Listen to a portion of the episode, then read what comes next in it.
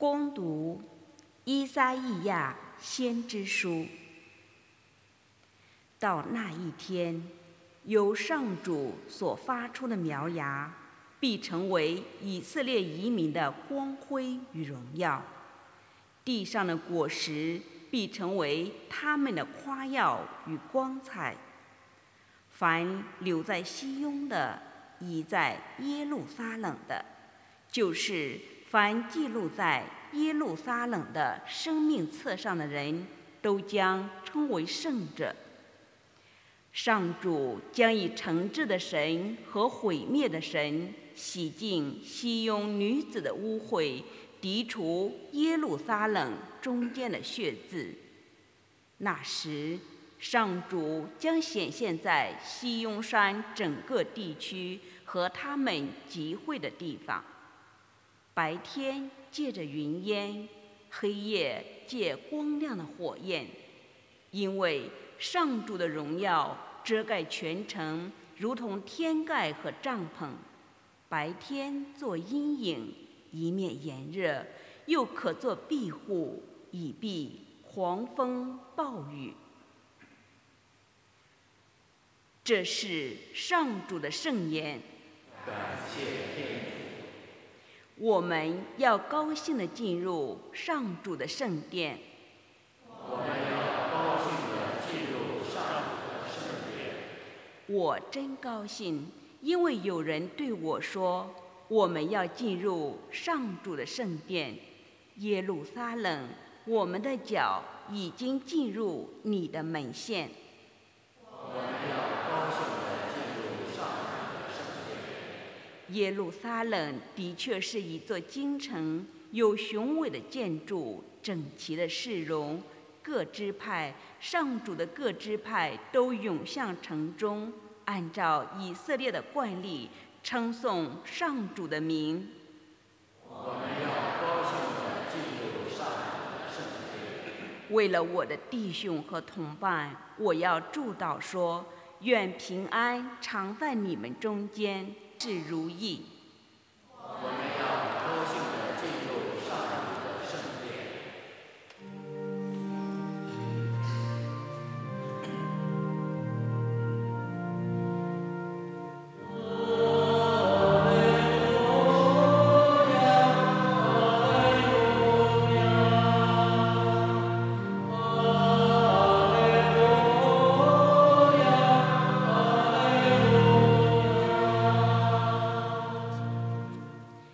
天主，求你扭转我们的命运，显露你的圣容，使我们获得救恩。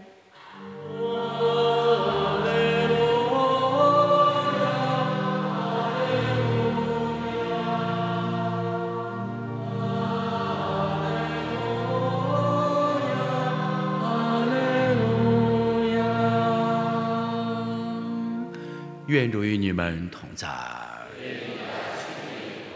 攻读圣马窦福音，主愿光荣归于你。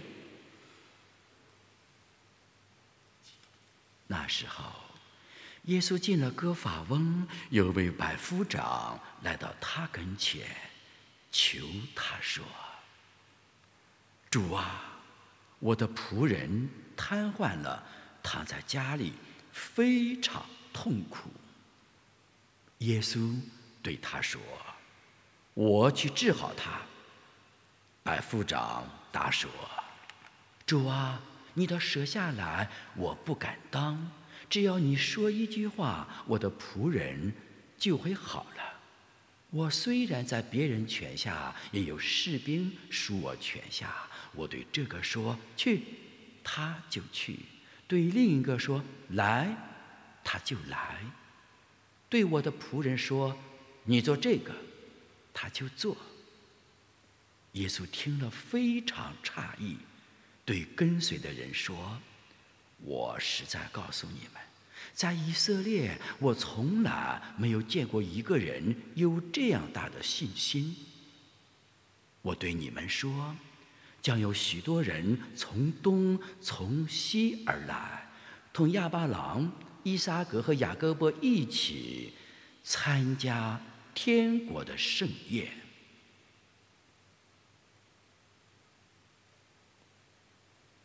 以上是基督的福音。请坐。我们要高兴的进入上主的圣殿。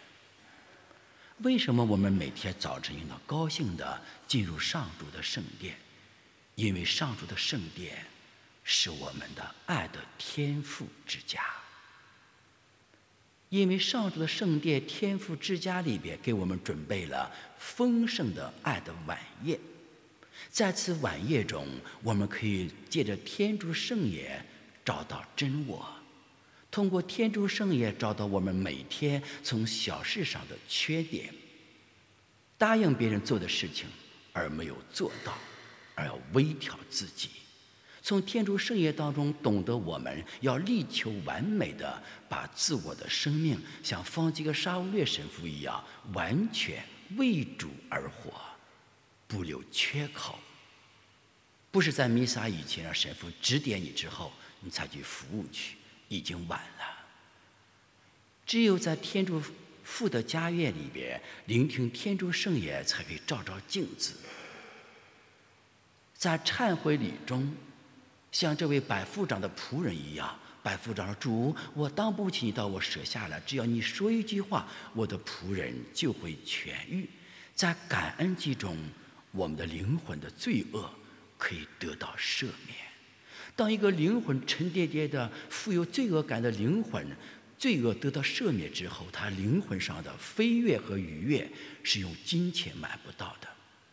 当一个人被物质欲望、被金钱压得透不过气来的时候，想自杀、想跳楼、想割手腕，那怎么办？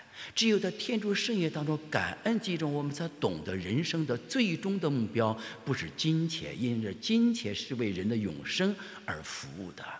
人生最终目标是经过现实的痛苦，把痛苦去拥抱它。变为天主莫大的祝福，在祝福中投向永生，这是在感恩祭中我们所要得到的。一个人活着怎么才有意义？就是每天早晨应当高兴的来到上主的圣殿，参与弥撒之后，像小鸟一样飞翔在天空中。当然，每天都有自个的压力和痛苦。当参与弥撒回到家中，遇到工作、家庭中诸多事情之后，我们立刻画一个圣号，说：“因为今天早晨我已经高兴地来到了上主的圣殿，用天主圣业、基督圣体宝血已经滋润着我们，孕育着我们，助推我们，使我们有力量去拥抱我所面对的诸多压力、挑战和十字架。”于是天主行动恩宠。就源源不断的再次来到我们心中，使我们每天在超越自己的活着，像圣方济各沙乌略神父一样，他仅仅活了四十六岁而成了圣人。我们今天在此相聚的有多少人已经超过了他的岁数？那么我们问一问我们自己，在为教会服务的时候，是不是有缺点？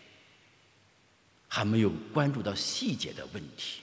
这一切都是我们向方济各沙乌略神父学习的美德，力求完美，不离不弃，没有任何缺憾的为主服务，以达永生。我们要高兴的来到天主的圣殿，在天主圣业的感恩祭中，我们发自内心的匍匐在主的脚前，向他说：“主。”我当不起你到我心里来，只要你说一句话，我的灵魂就会痊愈。我为堂区点蜡点灯，一切的举止都会因此而提升而圣化。我们要高兴的来到天主的圣殿。